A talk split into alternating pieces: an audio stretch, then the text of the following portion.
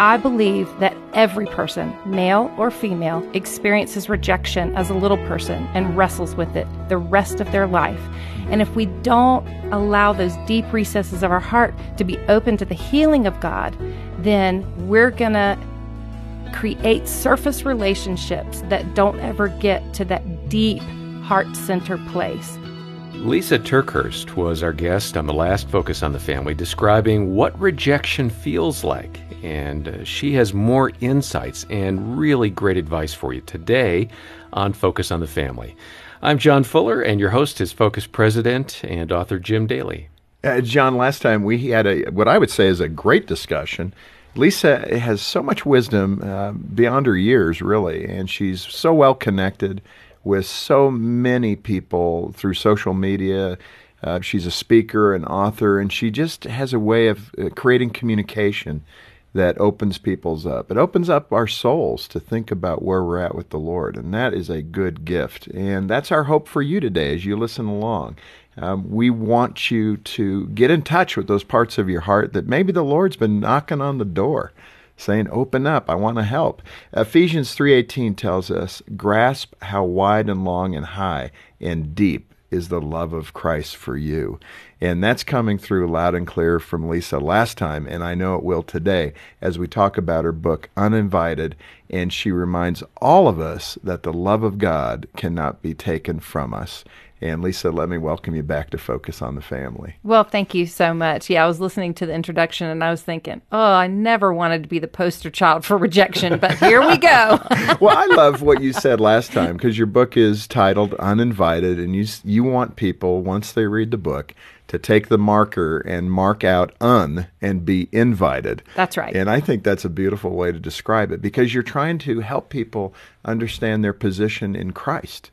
And it's hard for us because we go through years of rejection in different ways as children. Mm-hmm. You talked about last time uh, the rejection you felt from your dad, who never really noticed you, the little girl dancing in the rare dress that they had bought for you because money was tight, and that feeling that I'm beautiful, but my daddy's not noticing me. Mm-hmm. Man, I could feel that. Um, even as a boy, I had the mitt that was never delivered. You know, my mm-hmm. dad made a promise when I was seven that on my birthday he'd bring me a mitt. And he and my mom had already divorced, and I looked up and down that road every 15 minutes for my dad, and he just never showed up. And what was worse is I told my best friend that he was coming with it, and he walked to the curb with me every time, and I had to swallow that pride and I guess just assume I'm not good enough. Mm-hmm. That my dad didn't even think about my birthday. Mm-hmm. That really hurt. Yeah. And uh, it carries itself forward. I think I'm overcorrecting it now with my two, my two boys because I, I tell them if I make a promise, I'm committed to that mm-hmm. promise, and it's directly related to that incident. Mm-hmm. But I love that you have taken that incident and instead of burying it and saying, no, no, no, you know, I never felt that way as a kid, you know, which is sometimes the response that we have. We don't, we don't really want to deal with the rejection of our past. So we just stuff it so far down that we kind of lie to ourselves and we hear the word rejection and we think, oh, yeah, that applies to other people, but it doesn't really apply to me.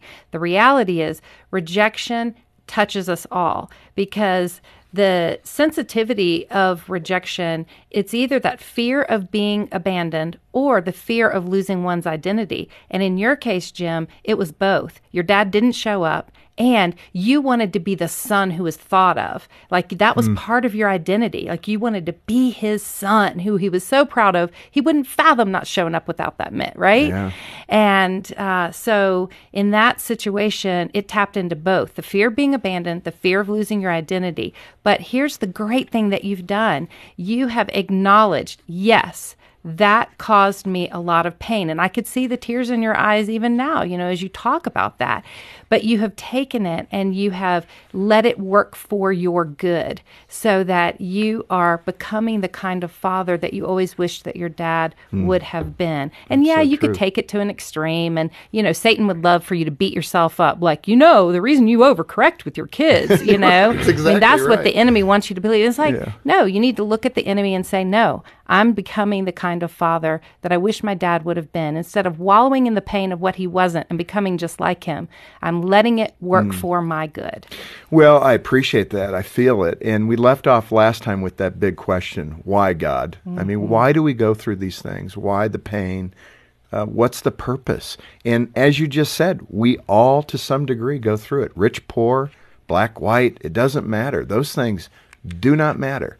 It happens to all of us. So that is the question. Why does God allow it? Yeah, that is a deep question that we could wrestle with for days. And I don't want to appear like, oh, I'm the expert who has all the answers because I truly believe God doesn't want to be explained away with this question. Good. He wants to be invited in, you know? Mm. He I, I really feel like one of the things that could be happening when God allows us, now He doesn't cause the pain of rejection, but He allows us sometimes to go through this, is to show us that we unlike people, sometimes with people we have to earn their love, we have to earn their respect, we have to earn their, you know, their um, acknowledgement of us. But God doesn't operate that way. You know, we don't earn God's love. God's love isn't based on me, it's simply placed on me. And it's the place from which I should live. And I think when we're in the pit of those feelings of rejection, that's the greatest opportunity to shame Satan back to hell and to say, you know what? I have nothing to offer. I can't perform right now. I am feeling lower than I've ever felt before. But my God loves me. And it's not based on me, it's simply placed on me by God Himself. Lisa, um, you talked about your story and that rejection from your father and how that led to scraps, as you described. That's a beautiful word. It, you know, it's a hard word. But that you were looking for scraps that other boys, teenage boys, and you know college boys, in fact, that led to some devastating circumstances for you. Mm-hmm. Um, if I could pry into that a bit, because I can't imagine how you carried that guilt with the consequence of your decisions. Yes. Describe it. Well, you know, I think anytime a girl longs for love that she wasn't given from the assurances and adoration of her father, um, many girls can turn to trying to find that affection from guys, mm. and that's exactly what I did. It was a trap that I got caught in, and um, and you know, honestly, Jim, the world can give you moments of temporary happiness, moments of temporary feelings of love, but everything the world has to offer outside of God's plan is very temporary. And so, yeah, I did find boys that would say that they loved me and boys that would give me the affection that I missed out on my father, but I also found out that I was pregnant and I was devastated. I was alone. How I old was, were you? I was in my early 20s. Yeah. And um, my mom had just suffered the trauma of losing um, a child. One of my sisters passed away in a very tragic way. And so normally I would have gone to my mom and asked her to help me in that situation. But she was so overwhelmed with grief that I just I didn't feel like I had anyone to talk to. Uh-huh. And so I went to an abortion clinic out of desperation.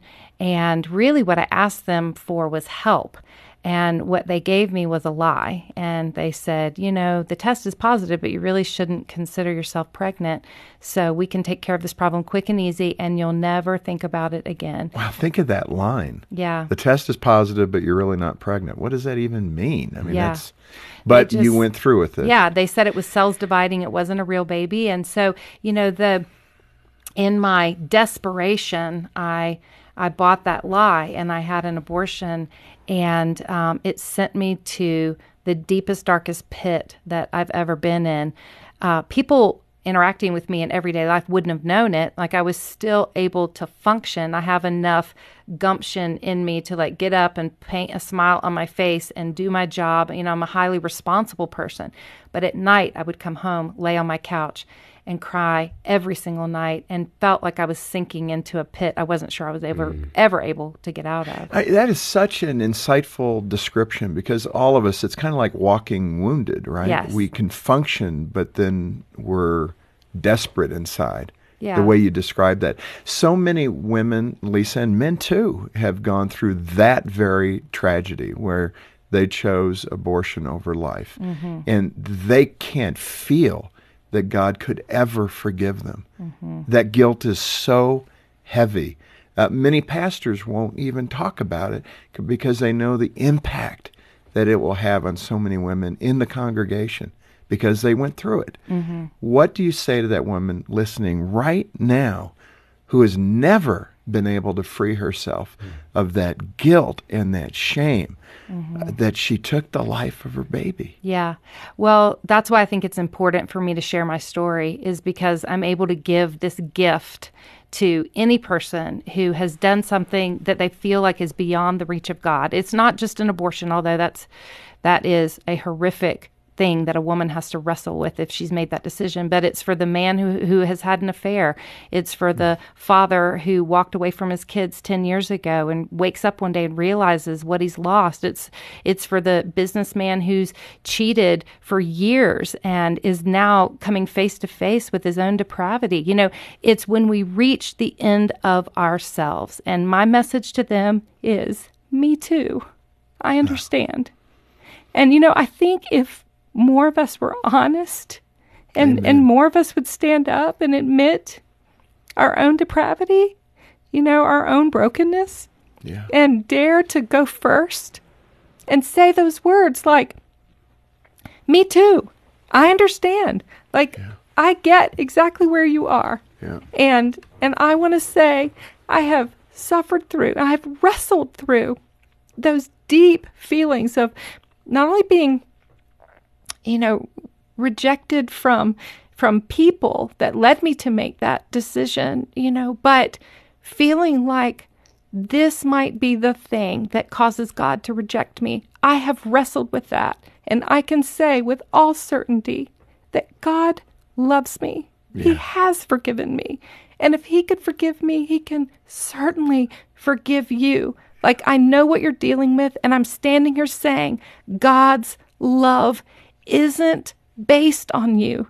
It not based on you. It's simply placed on you. And it's the place from which we must live. Loved. Loved. We are loved by God. Period. No question marks. You know what I often, uh, boy, I appreciate the way you're sharing that. And what I often say to someone who's struggling with belief in God, belief in Christ, is um, why wouldn't you embrace what Jesus has said and done for you? I mean, there's there's only that opportunity. It's amazing that God Himself is such a gentleman in that way. He's not going to force you to choose Him. He's going to say, choose life or death. And Jesus in front of Pontius Pilate saying, I came to testify to the truth. And Lisa, what you're sharing is raw truth that me too. None of us are perfect. None of us are sinless. Mm-hmm. And w- the more the church can embrace that, I have no idea why we want to try to project perfection. Because at the base of that is pride. Mm-hmm. It really is, everybody. And when you're more vulnerable, that's what the Lord said. He will be lifted up in mm-hmm. your weakness, not in your strength. And for us to be able to talk that way, I think the world would see an entirely different and more godly perspective in us as believers if we were more vulnerable with who we really are, not what we pretend to be. So I appreciate that. Lisa, you mentioned something in the book which I think could be the takeaway phrase uh, from the broadcast last time and this time, and that's lived, loved. At first, when you hear it, you're going, What? What is that? Lived, loved. Explain it, and then let's uh, talk about it. Well, and let's make it present, like live loved today, you know? So, in other words, approach today with the assurance that God loves me. I don't have to feel it. Um, I don't even have to think I deserve it, but it is real. And so I can take that truth. I am loved by God. There's nothing I can do to make him love me more. And his forgiveness and, and, his grace is so vast that there's nothing I can do to make him love me less. And that is so hard for our human brains to wrap around. So instead of trying to explain it away or instead of trying to understand it, just state it. believe it. And every time that we hear a lie today, speak back to those lies. And in counseling terms, it's called the corrective experience. So when you hear a lie, correct it with the truth. That's not parenting. That's not parenting. it, it, it can be parenting parenting yourself, too. actually. Yeah, but it, it's it's really taking responsibility to make your brain and your heart live in a place of truth and not live in wallowing in the lies. And so um, I will often do this to myself, and, and I don't do it perfectly. Honestly, you could bring my husband in right now, and he would say, "Oh, this girl still struggles with all this stuff," you know, because often my husband's so gracious. He he has to do the corrective experience on me. Like if I say, you know, "Oh man, I sometimes I'm just such a loser," and he'll say, "Lisa, you know, you're right. not. That's a lie. That's a lie. You need to identify the lie and walk in the truth. That's what it means to live love." Well, I can remember uh, when I was working in, in business, and I remember I had a rough day. I was a young man, probably 27, 28. And I just remember coming home feeling low. And I remember just starting to praise the Lord and just thanking God that I wasn't going to let my circumstances dictate my joy. That's Mm-hmm. how- the phrase I like to use. And I could feel the presence of God there with me, and it lifted my heart. But sometimes that's a good thing to do, right? Just start praising the Lord for who He is and not uh, the circumstances that you're in. And uh, you'll be amazed at how it totally turns your attitude around. It really does. And and also I would say set the tone for your day to live loved first thing in the morning by uh, making the genesis thought of your day I live loved. God loves me. That needs to be the genesis thought of every single day. So that becomes the filter through which you process life. And if we do that, it will change the way we think that entire day. Ah, that's fantastic. I love that thought as well. Uh, you talk about Abigail, and I want to work uh, that story in because Abigail is a great figure in this regard uh, and what you're talking about. Fill us in on what you saw and discerned there with Abigail's story. I wish Abigail was talked about more in Scripture, but in uh, 1 Samuel chapter 25, we find this fascinating story of Abigail, uh, who is married to a very harsh man. It says in the Scriptures, so harsh that no one can even talk to him. His name, the Hebrew pronunciation of his name is Naval. Now, some women just said, "Oh, that's my husband." Let's hope not. but but yeah, you know, she's in I think a lot of us can identify with Abigail because the reality of her life, she has some very difficult circumstances and she has some brokenness as a result of being married to someone who's very harsh. And if he's harsh with other people, you have to discern that he's probably harsh at home as well. Hmm. So Abigail wakes up one day and realizes through a message that she gets from one of her servants that her husband has completely dishonored David. David had done Naval a great favor by going out and protecting his flocks, and now it's about to be festival time. So David has asked Naval for some festival food to give to the men with him, and Naval dishonors David so much, and not only rejects his request, but reminds David. He there's this little line in the scripture that says, "Who are you? Who is the son of Jesse?" Which, of course, I would say taps right into that feeling that David had of being rejected from his father when his father didn't bring him in to be considered by trigger. Samuel. Yeah. To be considered by Samuel to be anointed the king. So he is triggered. So David doesn't just walk away and call Naval a jerk and like that that be that. He has an out of proportion response because this is compounded rejection. And yes, Naval has said no to the food, but even more than that, he has made David feel less than.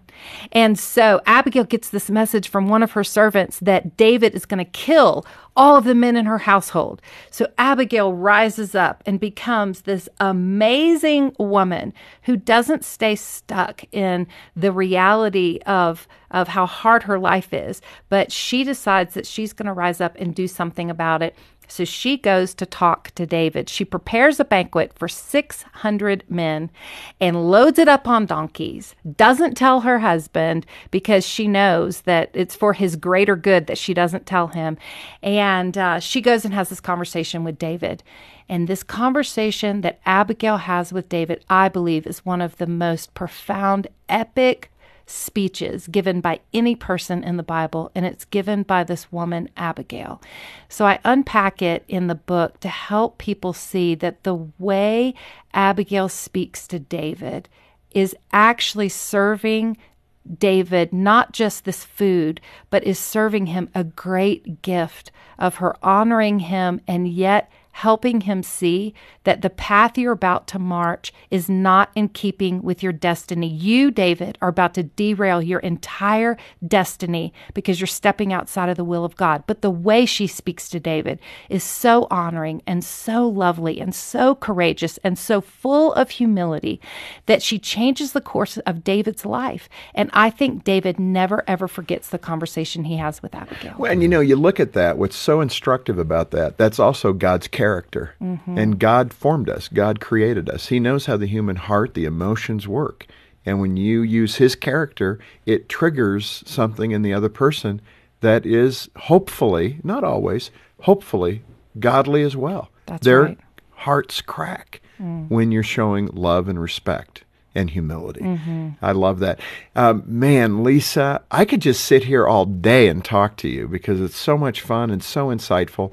You also mentioned 10 things you must remember when rejected. I read this, but I want my boys to read this. Mm-hmm. Uh, they're teenagers, uh, it's a vulnerable time. We haven't talked at all about that and just those teen years and the rejection that so many teens feel. Yeah, well, I think I wrote this chapter specifically for parents because I really know that if a parent has never dealt with their own rejection, it's really hard to help their kids when they go through seasons of rejection.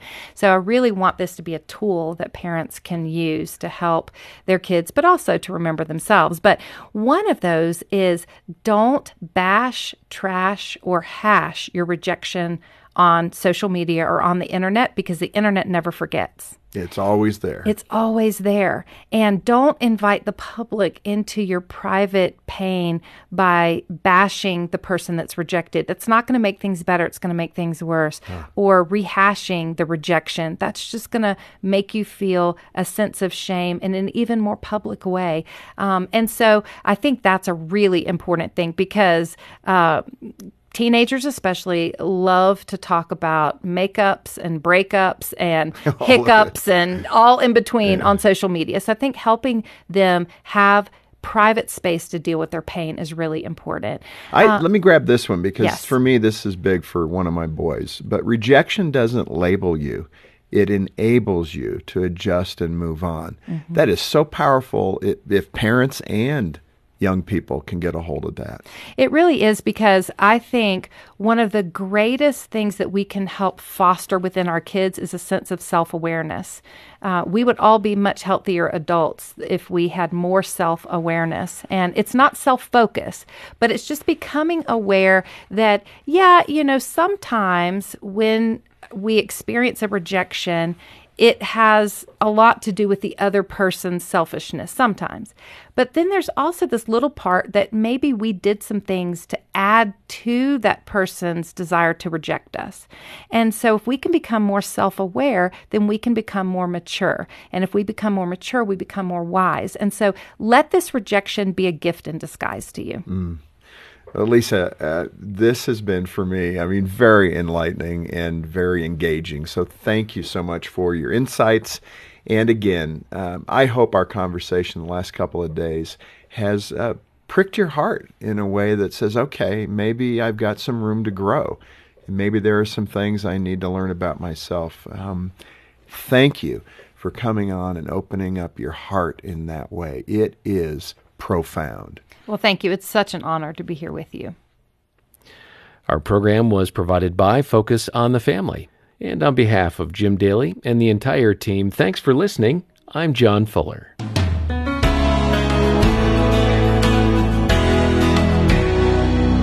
Lisa TerKeurst's honesty and vulnerability has touched my heart, and I'm sure yours too. I agree with Jim. I could listen to her all day as she expounds wisdom with such sincerity. Lisa's book, Uninvited, is well worth a read. In it, she helps readers to look deeper at those feelings of rejection and to find identity and freedom in Christ. Uninvited is available when you call us on 031 716 3300 or online at safamily.co.za. And when you visit the website, you'll see two incredible opportunities coming up in February. The first is a tour of parenting events with Rob Parsons and Katharine Hill. Together, they've written over 20 books and spoken to over a million people around the world. Join us in Cape Town, Durban, and Pretoria as they present what every parent has to know. Secondly, it's our annual match campaign in February.